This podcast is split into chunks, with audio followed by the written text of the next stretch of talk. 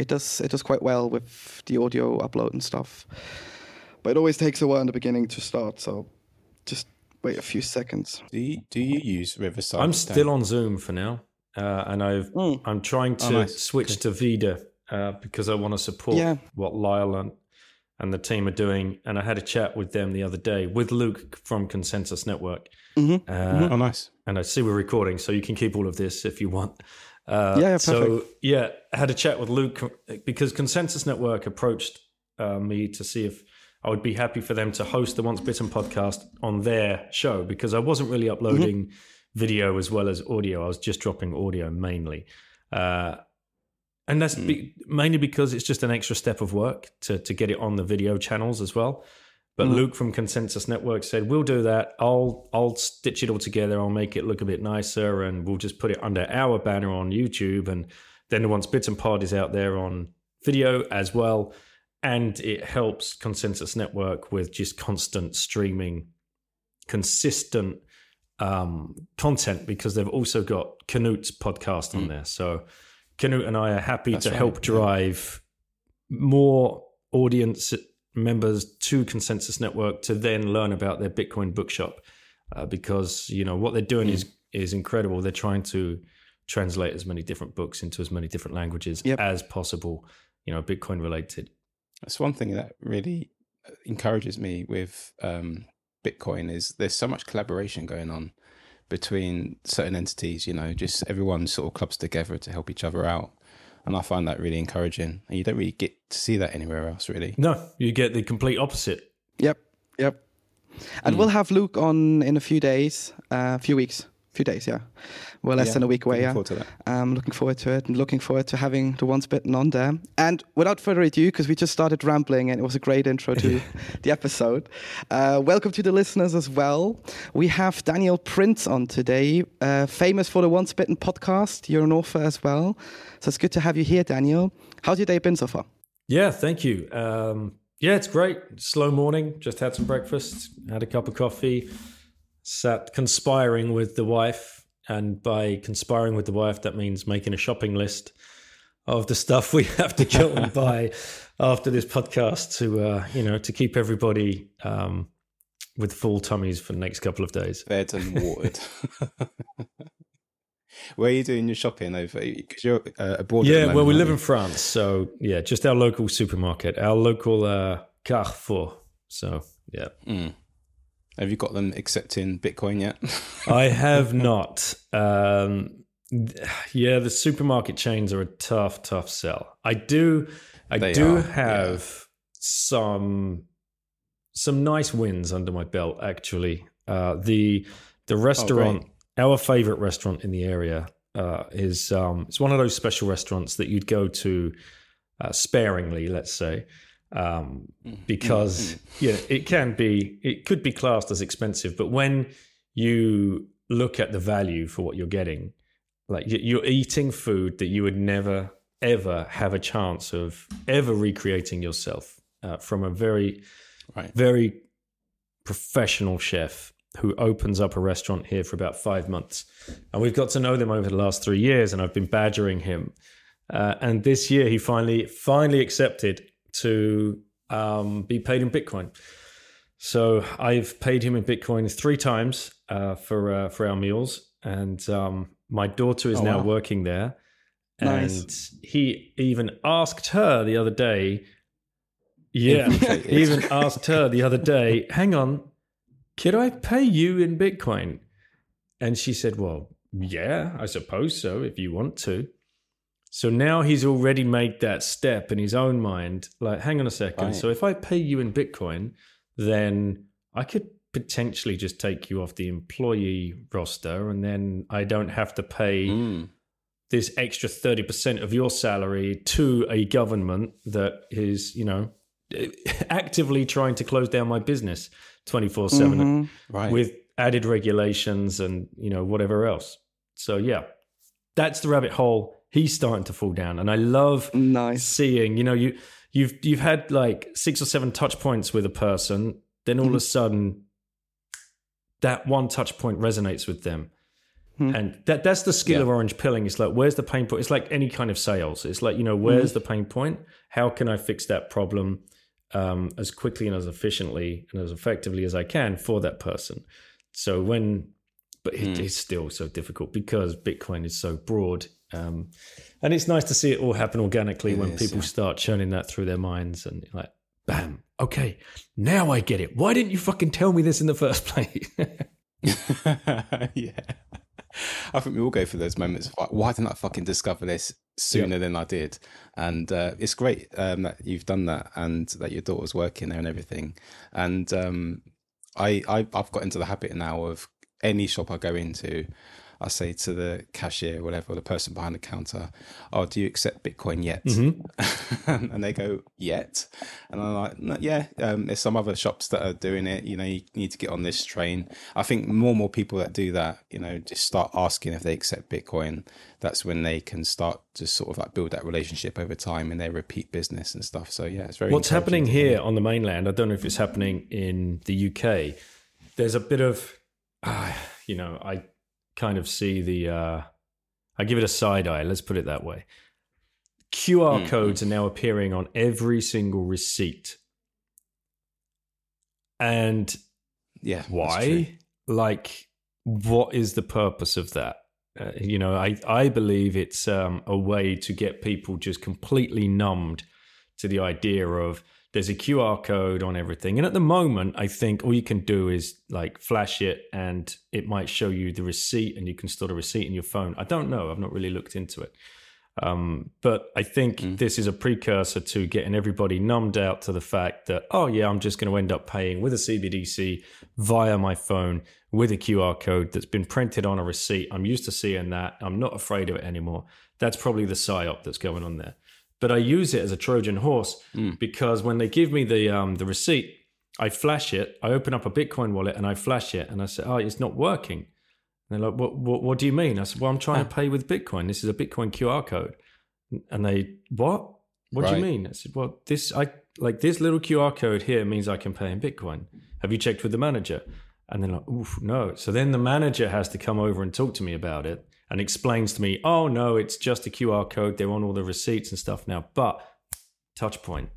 And someone right. standing in front of him, confused and trying to pay with Bitcoin. Uh, so yeah, so we, we, whatever it takes, right? Just keep those touch points coming. Yeah, and, and like you said, Bitcoin is so broad, and uh, I'm a big believer that you need to meet people where they're at. Um, because you know all roads lead to Bitcoin, and if you are the person trying to do the orange pilling and you choose the topic that doesn't sit right with somebody, then it's going to go wrong, right? So, yes, I'm a big believer of meeting people where they're at and where they're hurting the, the most, and and sort of sitting in that discomfort with them and revealing how I feel that Bitcoin could mm-hmm. be the answer to that. Anyway, we we digress. um, we usually go straight into our podcasts by asking you how you discovered Bitcoin and why you stayed and what is it you're doing now.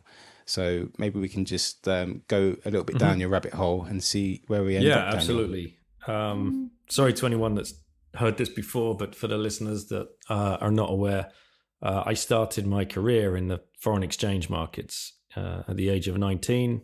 I went from the uh, the home county of Essex in the UK and took the train up every single day.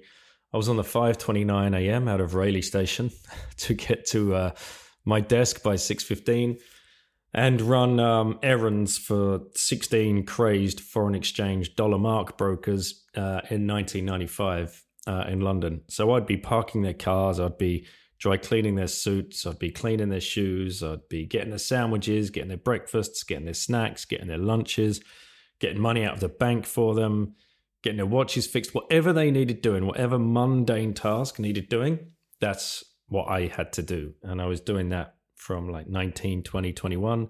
Uh, and then um, by 1999, I had the opportunity to move out to Singapore and uh, further my career out there, which I took with open arms.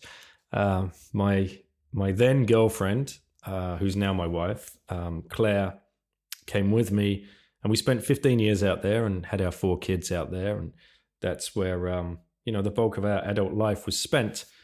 Uh, and always pretty much always um, in foreign exchange. Um, hmm. The irony, you know, I was uh, sat at the very front seat. I mean, you know, yeah, that the Cantillon effect couldn't have been any closer to me. I was at the spigot of money. I was drinking from the fire hose uh, without even knowing really what a fiat currency was. But that's what I was doing all day. I was brokering foreign exchange options deals uh, between the world's biggest banks every single day, some days in the billions of dollars, and having no thought of where that money was even coming from. I, I honestly believed that these banks were um, hedging risk, were um, executing business on behalf of their you know huge conglomerate um, customers such as uh, oil companies, aviation companies, uh, car manufacturing companies that had uh, foreign exchange exposure in all of these different world uh, countries in which they operated around the world. Um, yeah, zoom out now, and you, are like, wow. yeah, they were just dealing basically in freshly printed counterfeited money that was pumped into the system by either the Bank of Japan or the Bank of England or the Federal Reserve, and this whole machine was just um, a game of smoke and mirrors. And I was making money rent seeking, making money brokering these deals and then taking commission. Uh, so that was a very sobering thought when I started learning about Bitcoin because I exited that life in 2014. I had come to the end of my career. I just couldn't do it anymore. I, the fire was gone from my belly. I had four kids at home. I was a lodger in my own house.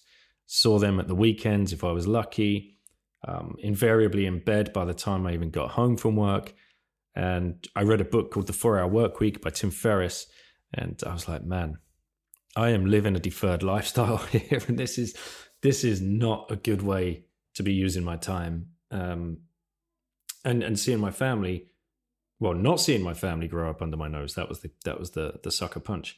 So we made the brave decision to quit and start traveling with the kids, and we took the kids out of school um, they were eight, six, and two three year old twins at that point in life. And we started home swapping our way around the world. And um, we thought we'd go for maybe six months, nine months. We ended up doing two and a half years, constant travel, a mix of home swapping and house sitting. And that was what unlocked um, the, the the reason we could go for so long is because we'd driven our cost of accommodation to effectively zero. Uh, we were using uh, a house that I'd bought 18 years ago in Koh Samui in Thailand as a little investment property. And we just put that on the home exchange website and we still home exchange to this day. In fact, my wife and I are doing one in 10 days' time. Kids are off to a summer camp. They're going to go like climbing and camping and doing all that kind of crazy stuff for a week and my wife and I are going to stay in a in a home swap in Lyon uh, for five days. So it's still working for us, and I, I never thought that um, you'd ever be able to leverage a property in such a way, but that's what we mm. did.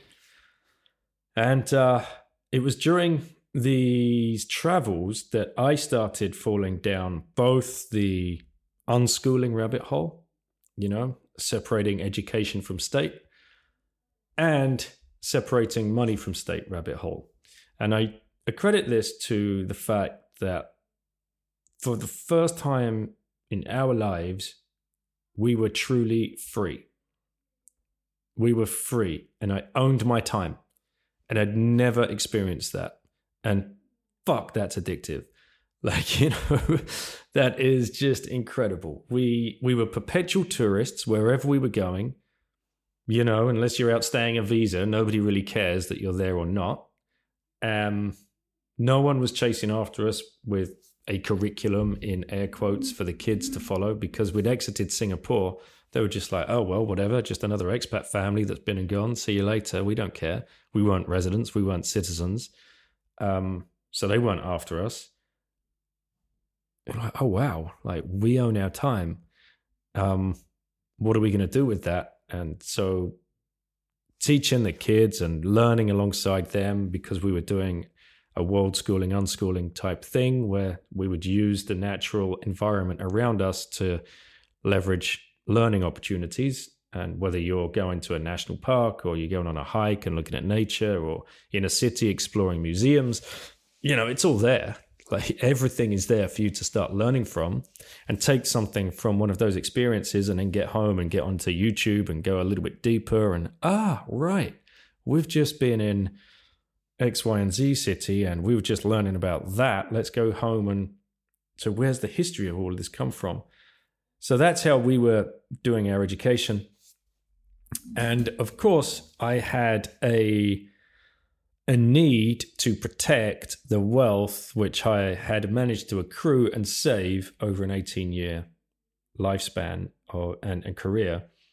Um, and that's when I really started delving into, huh, I knew already stocks and shares, I knew foreign exchange, and I knew bonds, and I knew, you know, diversify and all of this kind of other mumbo jumbo mainstream uh, financial advice stuff. Um, uh, but I didn't know anything about Bitcoin, and I'd poo-pooed it many times. Um, and I have to credit Real Vision here because they launched about 2014, I think, just as we were leaving Singapore, and I knew Grant Williams, the co-founder, the original co-founder. Uh, the co-founders were Raoul Pal and Grant Williams, and Grant was a friend, and so I supported and I bought a subscription, and I started watching the videos, I was like, man, this is crazy. Like, wow. An hour and a half long video when I was used to a minute and a half, you know, tiny segment of listening to this guy. But now you could actually watch people like Mark Hart and Kyle Bass for an hour and a half. This is adding a lot of value to me. And then I asked Grant if they were ever going to do any Bitcoin interviews. And he said, yeah, look out for one coming up soon. And that was Wences Casares. And then they had on Tuur Demeester and then they had on Trace Mayer. And these guys kept coming back, and I would be watching these interviews. This is, again, why didn't I look further into this before? Because the way they were explaining it, and over an hour and an hour and a half interview, just got me hooked, got me addicted, and I had to find more. And that's when I found Andreas Antonopoulos. Um, yeah, and I guess the rest is history. Because as you guys know, uh, as soon as you peer into that rabbit hole, and as soon as you start buying your first Bitcoin, I was talking to Erik Cason about this the other day, and we both realized at some point, at one one particular day in your life, you have not stopped thinking about Bitcoin 24 7 since that specific time. and that's what we all suffer. And that's what you guys feel as well. So, yeah, happy to you know go off on any tangents there that you you feel you want to dive into deeper and um, take it wherever you want. I think um, that's an amazing story, and the discovery of the value of your time is something that I discovered after I discovered Bitcoin. Um, and what I'm working hard towards now is making best use of my time where can I put the most energy and and and and get the most out of that um, when when I'm you know trying to when I go to work every day. Like I, my, your your story resonates with me with your whole foreign exchange thing. Um, my previous career, I used to get up at four o'clock in the morning. I was home by um, seven p.m. in the evening because I was traveling a long distance on the train to get to and from work, and that's no way to live. That's an mm-hmm. existence. Um, and once I left that career and found ways to simplify my life um, and to work less, that just opens up more opportunities for you to grow as an individual and to learn more as well. And it ties in with the whole education stuff because obviously that simplifying my life and allowing myself that time, um, I was able through that to discover Bitcoin and invest the time in to try to understand it and to invest and do this podcast um, because that would have been um, available to me had I just stayed on that mm. treadmill and worked my um, adult life into exhaustion and then retired on some pension that would, probably wouldn't exist. So that does resonate quite strongly with me. And with the whole educational side of things as well. Um, I find it quite interesting that you actually said you are learning from each other, your children and you are learning together. And I think that's quite um, an important distinction to highlight really is because you're not only homeschooling your children you're educating yourself through your children as well and mm-hmm. vice versa um, So, Joel, I don't know if you've got a question attached to what I just said. Yeah, I'll let you ramble as usual. Um, Ian is always Ian is always the more thoughtful one, and I kind of go into question by question. Um, I have two things. So, firstly, a very important message, what you said, separating money from state. That's what I would say most Bitcoiners are in. But then they leave out all of those details. You're still attached to maybe uh, corrupt government. I mean, essentially all governments are kind of corrupted. Um, or you get your cool school uh, kids to school, which then grow up in this horrible environment, and not just um, you know educationally speaking, but the whole mindset that kids are taught there. Like you have to invest the hours, you have to give it all. Yeah, you get into this horrible mindset. People pressure you into getting to work at five, getting back at eleven. What was the moment for you when you went down the separating education from state rabbit hole? Yeah. Okay. Um, so, uh, I guess it was destined to happen the minute I realized I couldn't work another minute in my um, day job. Uh, and I remember that vividly. It must have been, uh, it would have been like 3rd or 4th of January, I suppose, 2012, 13, where I remember walking in after the Christmas break, um, which is never a break, right? Because it's just hectic. And you get back to your desk, and I remember bending down underneath my desk to turn my computer on, and I can hear like my boss talking to one of my colleagues, and I was just like, I can't do this for another 10 to 20 years. This is just hell. And I vowed, as soon as I pressed my button, I'm like, I vowed that I'd be getting myself out. And um, then uh, that set my um, the, the, snowball rolling, I suppose, into um, into exiting the career. And then because we'd done that, we decided to travel. We we had no option other than to you know self-educate um, homeschool's kind of like the, the wrong word here and anybody in that movement would agree uh, because that what most people think of is just mum and dad's getting a um, sit, sitting the kids down getting a chalkboard at the front of the kitchen table and like right okay children today we're going to learn about x y and z and you deliver a lesson and you deliver a curriculum absolute nonsense. There's does not happen. None ever. Eh, nobody homeschools in air quotes that way. Uh, those people that do not send their children to school and opt to uh, self-educate are doing all kinds of different things. There, there's no one way. There's no right way.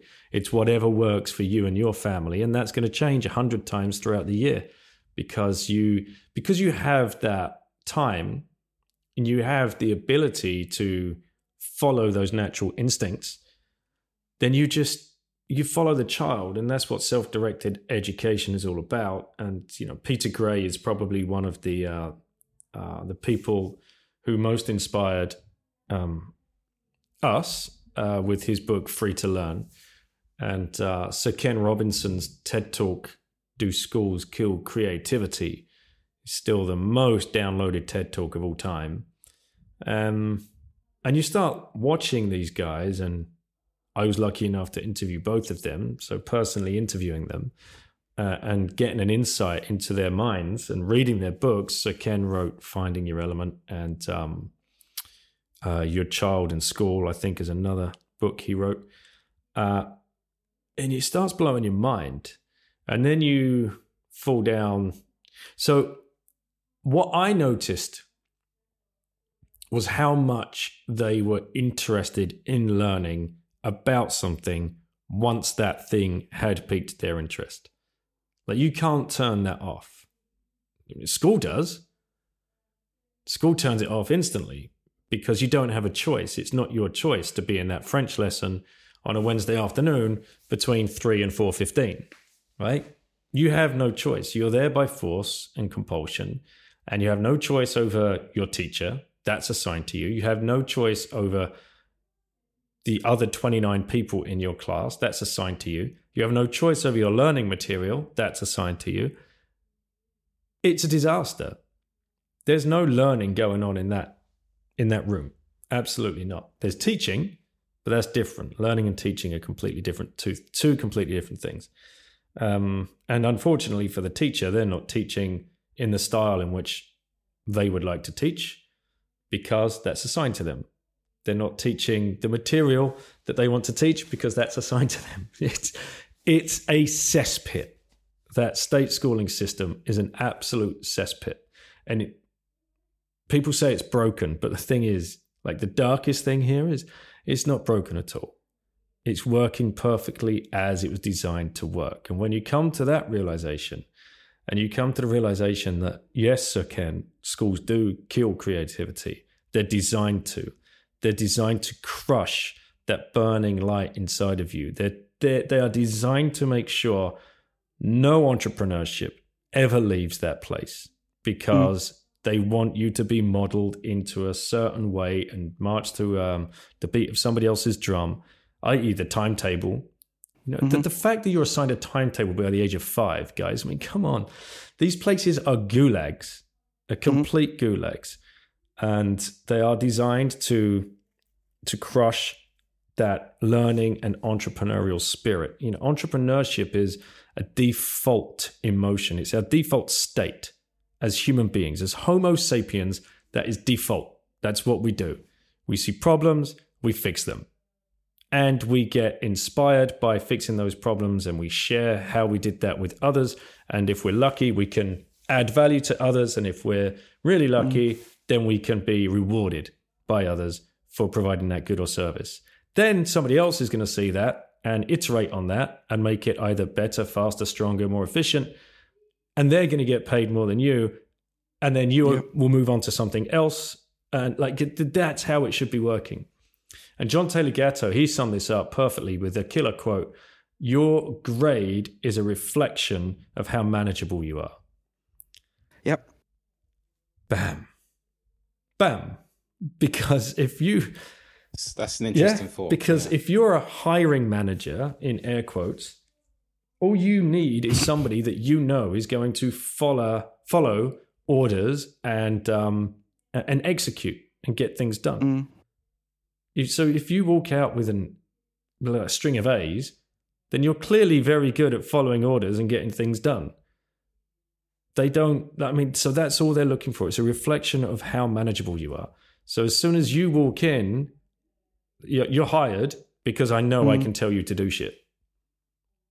But that company will never grow because there was there's no people there that are willing to put their life on the line, to think outside the box, to go in and say, "Hey, if we did this differently," because they're not used to doing that. They've been conditioned mm. to just do the things. And look at society today. Look at what mm. we have. Mm. you know? and look at how our um, businesses are, are, structured. You know, you, you have a few unicorns in air quotes hmm. that mm. have, um, you know, the, the the fangs. You know, perfect examples who get shone as like these these incredible human beings, and look how talented they are, and it's only them that could have ever have made these companies. It's just all nonsense, all of mm. it. It really fucks with your brain if you are in school because I can remember when when I was in upper high school, um, my German, so I went to school in Switzerland, the regular route. Uh, luckily, I was a good golfer, so I got sports uh, sponsorships and stuff and got into better schools thanks to it. But I remember my German and English teacher, they both were like, You're never going to make a career with, with, writing. You should stick to something like math or, or the sciences because it's probably more up your alley. And it got me so frustrated that I essentially became a journalist because I did not want to, um, you know, uh, let them win in the end of the day. And still to this day, even though I've got the experience now in the field working for God knows, 10 years now in it, you still get to these moments throughout the day where you kind of go, fuck, that's maybe not a grammatical error. And like, oh yeah, Mrs. Um, was her name in my English class. Um, she was right. Like, I always forget the fucking commas there. But like, these days you have stuff like Grammarly, right? So no one gives a shit if it's right or wrong. just the end product that matters. And I think if you think about all of those little pieces that get put into your brain, how long into the future it affects you. I think that's the mm-hmm. real, in my opinion, that's the real plan behind schools because that's where that's where they sort of plant their seeds of, hey, we need more people working for government jobs. There we go for the next 20 years. Or we need more Mm. people in finance. There we go for the next 20 years. Um, Mm-hmm. And it's ironic if you compare this through a Bitcoiner's lens, it's the total opposite, right? If you go into the Bitcoin landscape. So I, I have an interview with um, Naomi Fisher on my podcast. I can't remember the episode number, but if you just Google Once Bitten, Naomi Fisher, she wrote a book called Changing Our Minds, and she's just released another book actually. Uh, it's in the other room, which I'm I'm delving into. And she's a, a clinical child psychologist and unschools her her own kids but did the whole schooling thing, went through the private schools um, all over the world, traveled here, there, and everywhere, wore the uniforms, all of that stuff. I mean, it doesn't get more communist, really, does it? But there you go, especially in the UK. like, uh, don't get me started on that one. That's a tangent. But we, we got talking about that exact point, Joel, that um, we've all been through this system and we all carry bags of trauma throughout the rest of our lives from that 12 to 15 year sentence.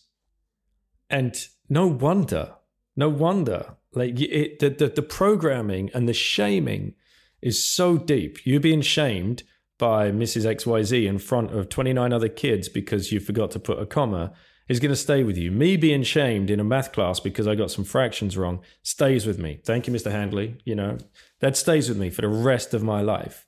Uh, Ian, I'm sure you have uh, many other um, examples. We all do. That is trauma that we are still carrying into our adult life.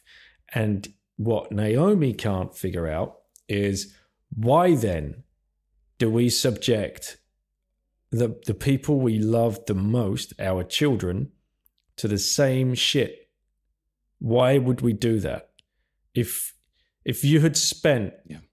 five years and an unfair prison sentence, would you wish that on anyone, let alone your children? Like you would, you absolutely not, right? But yet somehow we've been completely tricked into believing that, well, once little Johnny is three, they've got to go into pre-kindy, and then by four they've got to be in kindy. Then by five they've got to be in full primary school with a full timetable, and then you know we're we're we're good to go. We're on, and then they're into primary school, and then eleven they go to big boy school, and you know they'll be fine. They'll be set by then, and then by eighteen they'll be they'll have sit all their GCSEs, and then they'll have done their A levels, and then it will be on to university, and then by twenty two they'll be good to go. They can just walk out of those doors, breathe a sigh of relief, and go straight into a nice job and get their 2.4 children and a white picket fence. Like, this is fucking mental.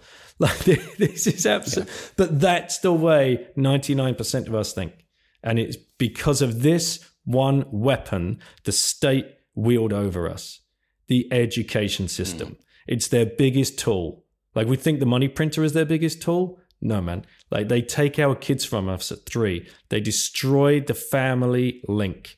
They make the kids their own. They're saying the quiet parts out loud now. They've even said, Biden recently said, we have to remember the children are children of the state.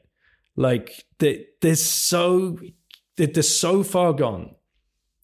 They're so far gone. And Yeah. like, It's it's it's basically um, an institution for compliance. Um, like if you're late, you get a detention. If if you uh, disagree or disruptive by sort of asking questions that you're not allowed to, you're given a detention.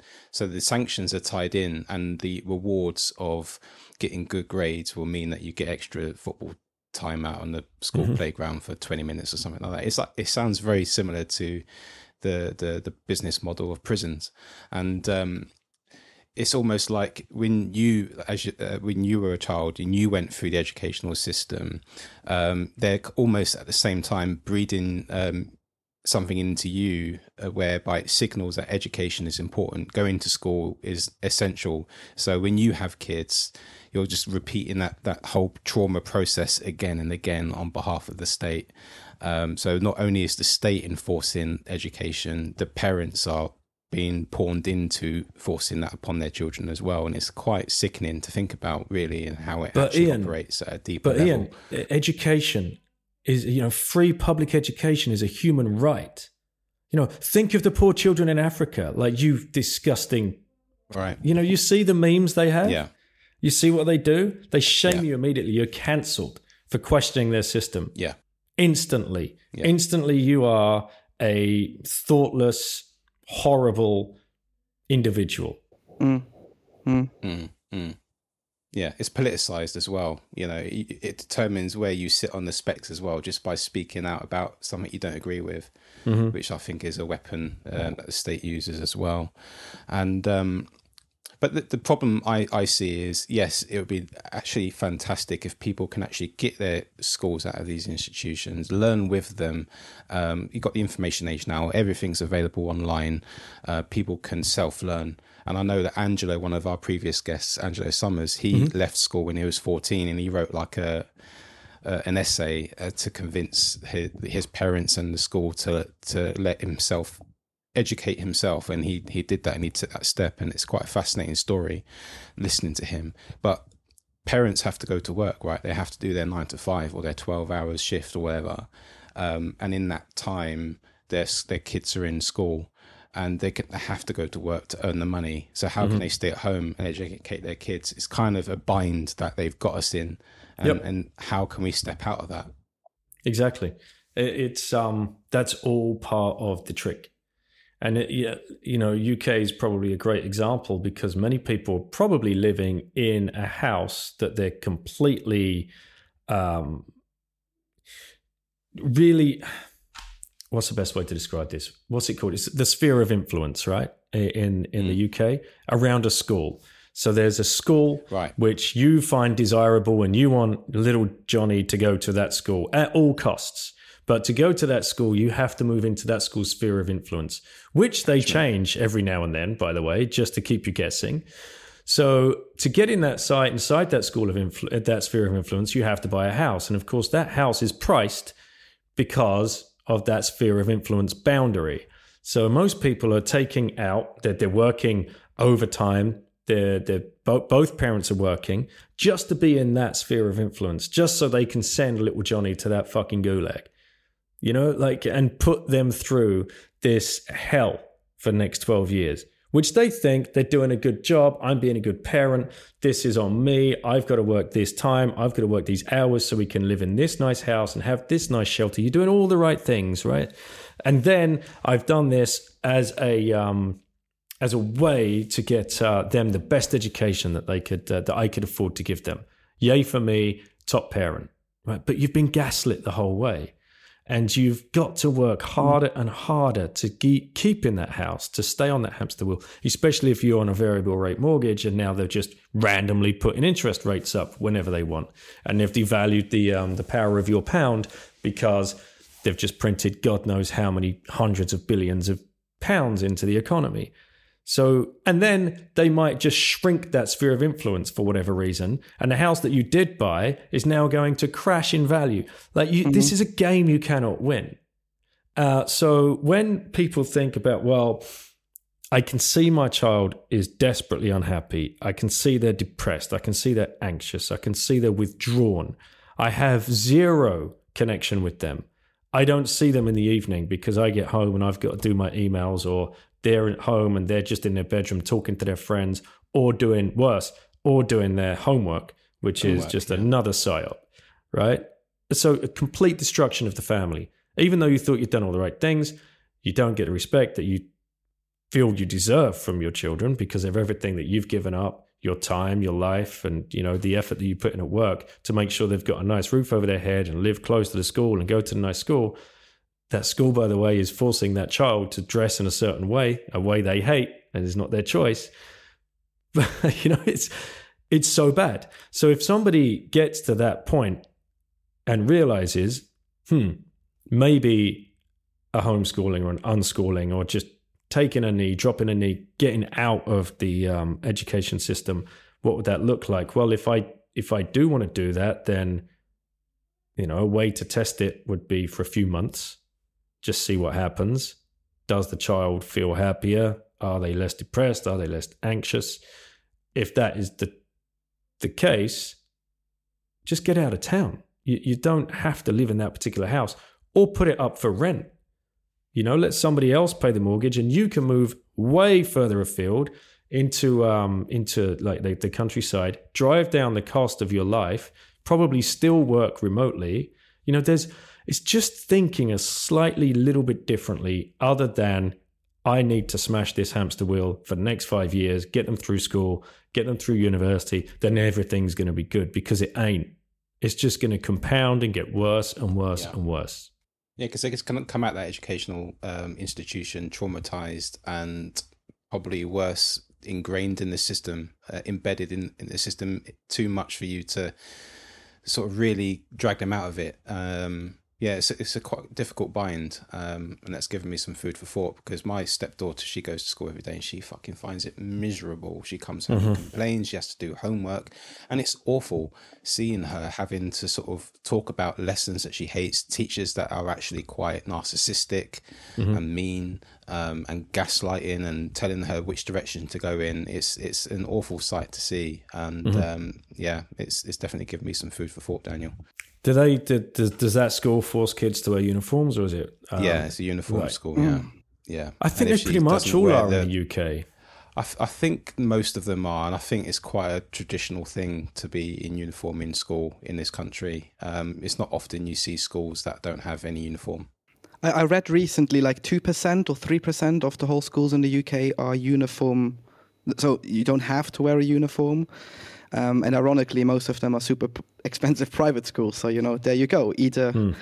you comply through the system they offer you, or you go through the still system, but you pay a shit ton of money for it, keeping you in the hamster's wheel. So, that word, I mean, it's, it's right there, hiding in plain sight, mm-hmm. right? Uniform, like one mm-hmm. form. Horrible. That's all they want. Yeah. They want you to look the same. They force you, so you have zero choice. It's there's no more communist institution than a school. You have no voice, you have no choice. You are compelled to be there from these hours, and you're let out for good behavior, summer holiday, mm. and then you go back. It, you know, it's it's it's a disaster, and this is what we're using to shape society. Yep. Is this one of the motivations for your book, um, Choose Life? Was that one of the reasons why you chose to write that book? Yeah, yeah, definitely. Um, because uh, you know, having having tasted the freedom and having seen what it did for us, what it how it changed me personally, how it changed my wife, how how we saw that affect our kids. Um, yeah, I, I, yeah, I know about a hundred people said to me, "You got to write a book about it. You got to write a book." I'm like, "Nah, we got the blog. That's fine. People can find all the information." But uh, yeah, one friend finally said to me He's like, "Come on, man, just write the fucking book. Like, you could change someone's life. If it doesn't matter how many people read it, if you if you write this book and that changes someone's life and that family, I mean, job done, right?" I'm like, "Oh man." Now I got to write the fucking book down. so that's what I did. No pressure. uh, uh, yeah. Um, so I started, and as soon as I started, uh, I couldn't stop. You know, all of this stuff was inside of me um, that I just needed to get out, I suppose. And uh, yeah, it, that took the form of a book. And I had an editor. I found an editor, and she helped me put it all together. She had actually written her own book about world schooling and had interviewed me for um, one of the chapters. So she was a professional editor and you know she she was the perfect perfect choice. So she put it all all together and then mm. um, it was about to go to print and she had uh, my wife was reading through it and um, she's like well i don't remember it that way. Okay write down how you remember it and then i can you know jig it around. And so i sent across the paragraph to uh, two or three paragraphs of claire's thoughts to um, my editor and she come back and said she should do this at the end of every chapter. this is an amazing idea. So that's uh yeah, it's funny. The the um the best feedback I get about my book is my wife's paragraph or two at the end of each chapter. And the best feedback I get about my podcast is uh, my daughter's question at the beginning of, the, of each episode. um, I mean, your daughter Lauren, she's doing some fantastic work with with the podcast, and um, how is that being the dad and witnessing her growth within the Bitcoin ecosystem? How how is how is that for you? Ah, uh, yeah, it's so amazing. Um, and you, you have no idea what's rubbing off on them. And this is the beauty of this style of education. Uh, and believe me, it's not a bed of roses. You know, you're beating yourself up all of the time. And sometimes you just want to hit the panic button and right okay just just get them back in school because you know i'm failing them and you know all of this self-doubt creeps in. I i, I want to make that perfectly clear for people. It's not an easy decision to make. In fact you know it's um most people are going to tell you you're an irresponsible parent if you take your children out of school.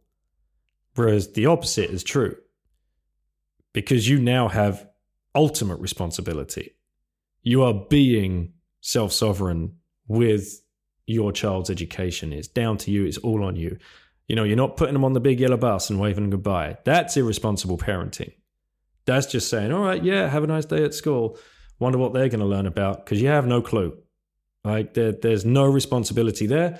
You've completely outsourced the responsibility to the state and um, whatever agenda that they want to push through that system um, via the um, the, the, the poor teachers that that get caught in the middle. Um, so, uh, you know, being responsible for that um, puts a lot of pressure on you. Self pressure and societal pressure and familial pressure too, because nannies and granddads, aunties and uncles all very worried and they want the best for their children. And in their, their mind's eyes, of course, they should just be in school and da da da because they've all gone through the same traumatic experience and been programmed as as hard as anybody else, perhaps even harder.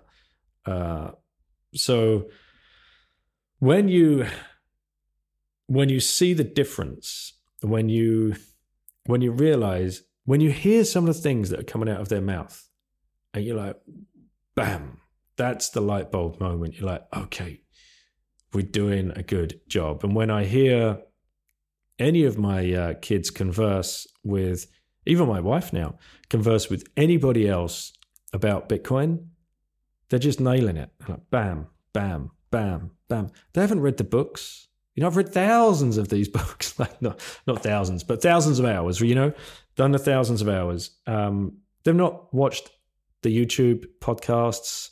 They've not read any articles. So whatever they're espousing mm. is coming from a different method of learning. And whether that's listening to me at the dinner table, which invariably doesn't happen, or that's listening to me have conversations with other people, or Lauren, she's interviewed over 300 people mm. on the on the podcast, you know, the first question.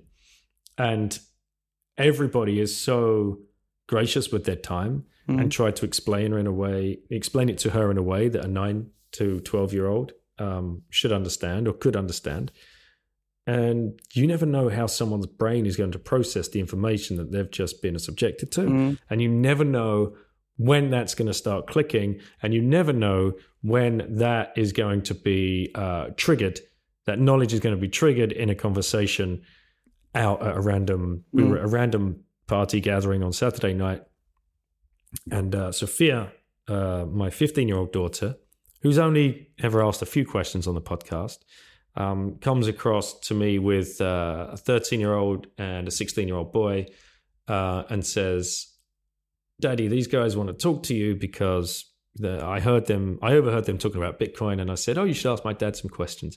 So we spent the next hour talking about Bitcoin. But nice. Lauren and Sophia were interjecting with all of I, I just kind of like steered the conversation, you know, a little bit of questioning here, there, and and they were like, Oh yeah, but no, what you should do is something called dollar cost averaging or euro cost averaging, because that's when you just buy, you know, you use your pocket money just a little bit, maybe like 10 euros a week, and you just do it slowly. They're saying this to other kids, and I didn't sit them down with a textbook mm-hmm. and teach them that. You know, I didn't need to. They've been learning the whole time.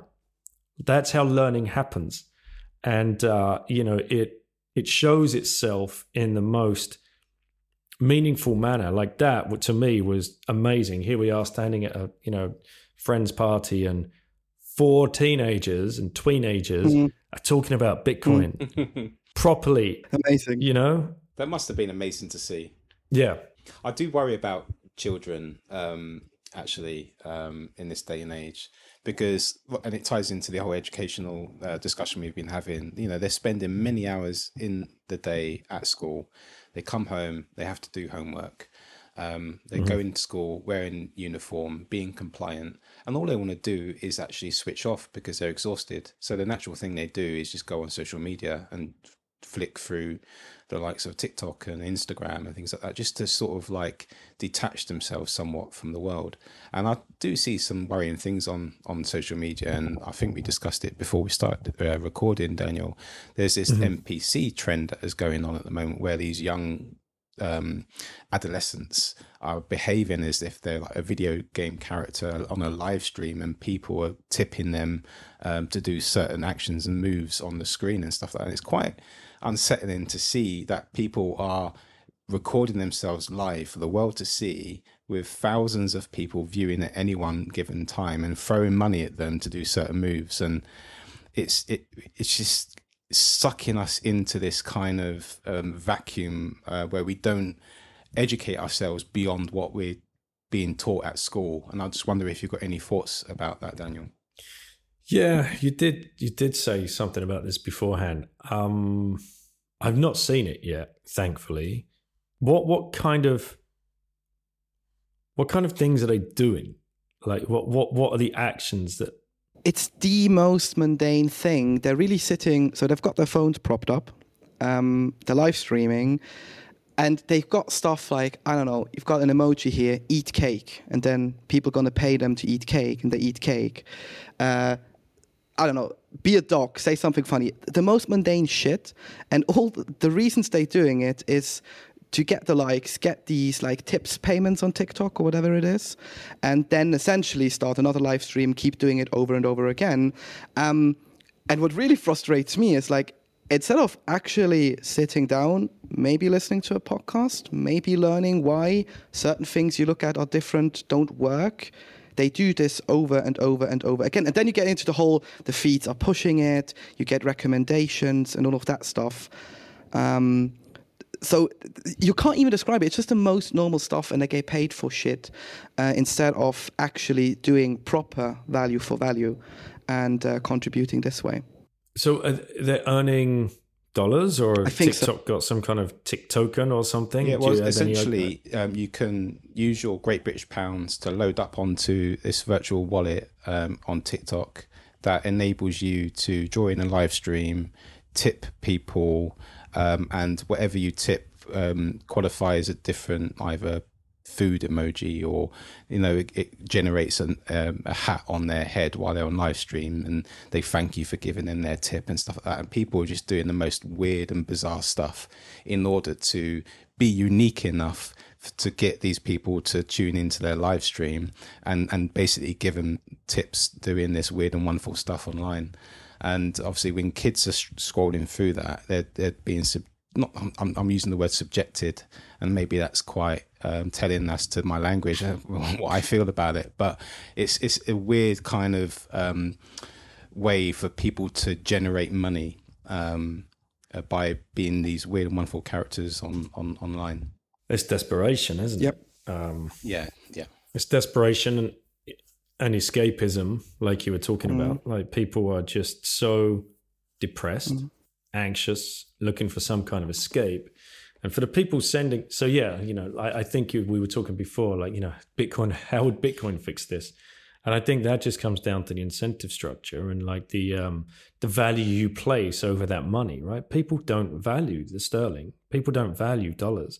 That's why you're going to stream 50p or one. Well, you're not even streaming, right? You're sending um, uh, 50p or a pound or two pounds so that somebody at the other end of the TikTok is going to do something, you know, immediately in what you think is immediately, but probably in a, uh, you know, a minute or two.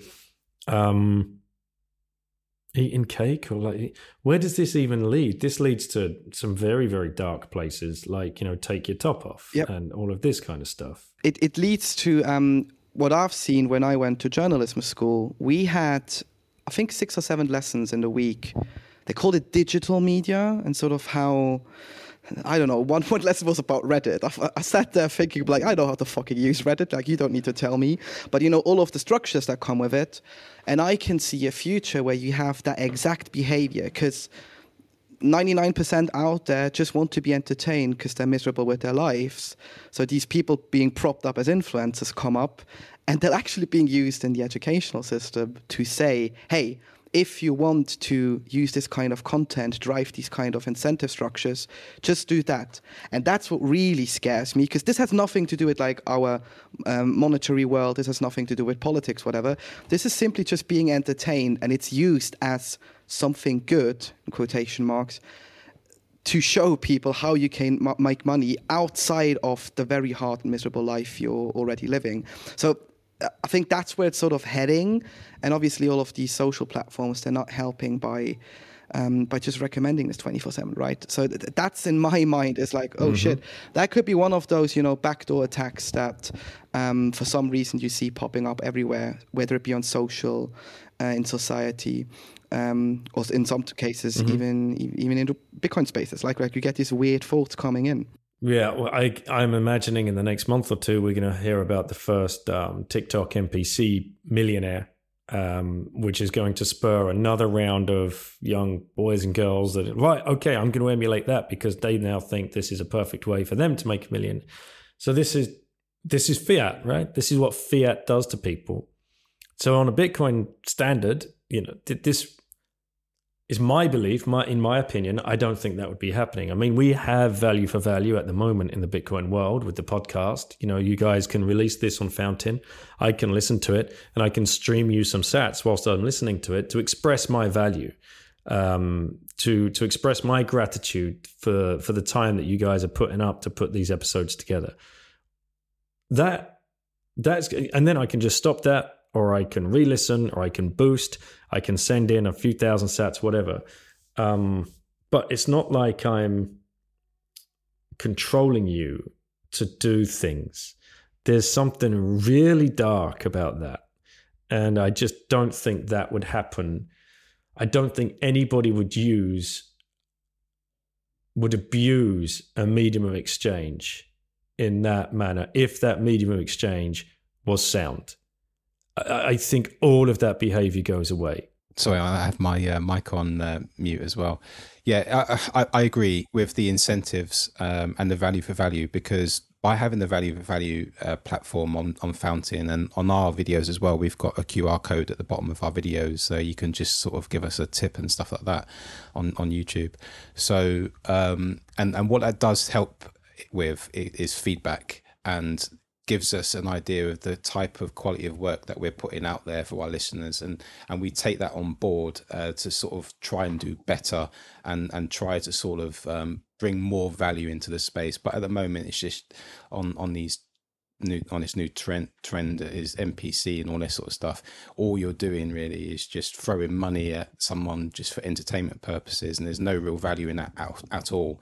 And we it, that can become a deep and dark place uh, where people are just sort of um, trying to you know tell people what to do online, and that can go into all sorts of weird and wonderful things. Um, but thank you for your time here, Daniel. Um, it's been a fascinating discussion with you. We've been waiting to get you on for a while now, and we're coming up to time.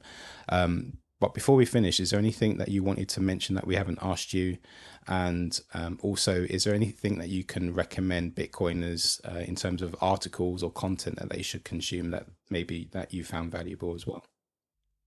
Yeah, absolutely. Um, yeah, first of all, thank you for what you guys are doing. You know, there's there's not enough Bitcoin podcasts in the world, many people would argue and say, "Oh, I'm drowning in content." It's like, well, think of the others that have yet to discover Bitcoin, and think of the others that haven't even peered into the rabbit hole. We've got to be ready with as much content as we possibly can, and you know, you guys stepping up and taking a time out of your day to create content and put it out there consistently.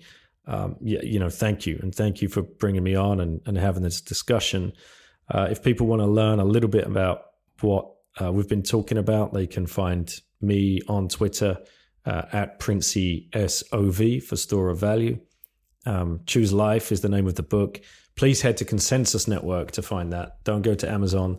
Go to um, Konsensus Network. And if you are, if you're there and um, you're interested in buying the book, look around at their other offerings. They've got lots of really good Bitcoin books, and they've got them in many different languages. You know, even if you've read it, buy one for your friend or buy one for your friend in that language that they've perhaps not been um, able to get it in before.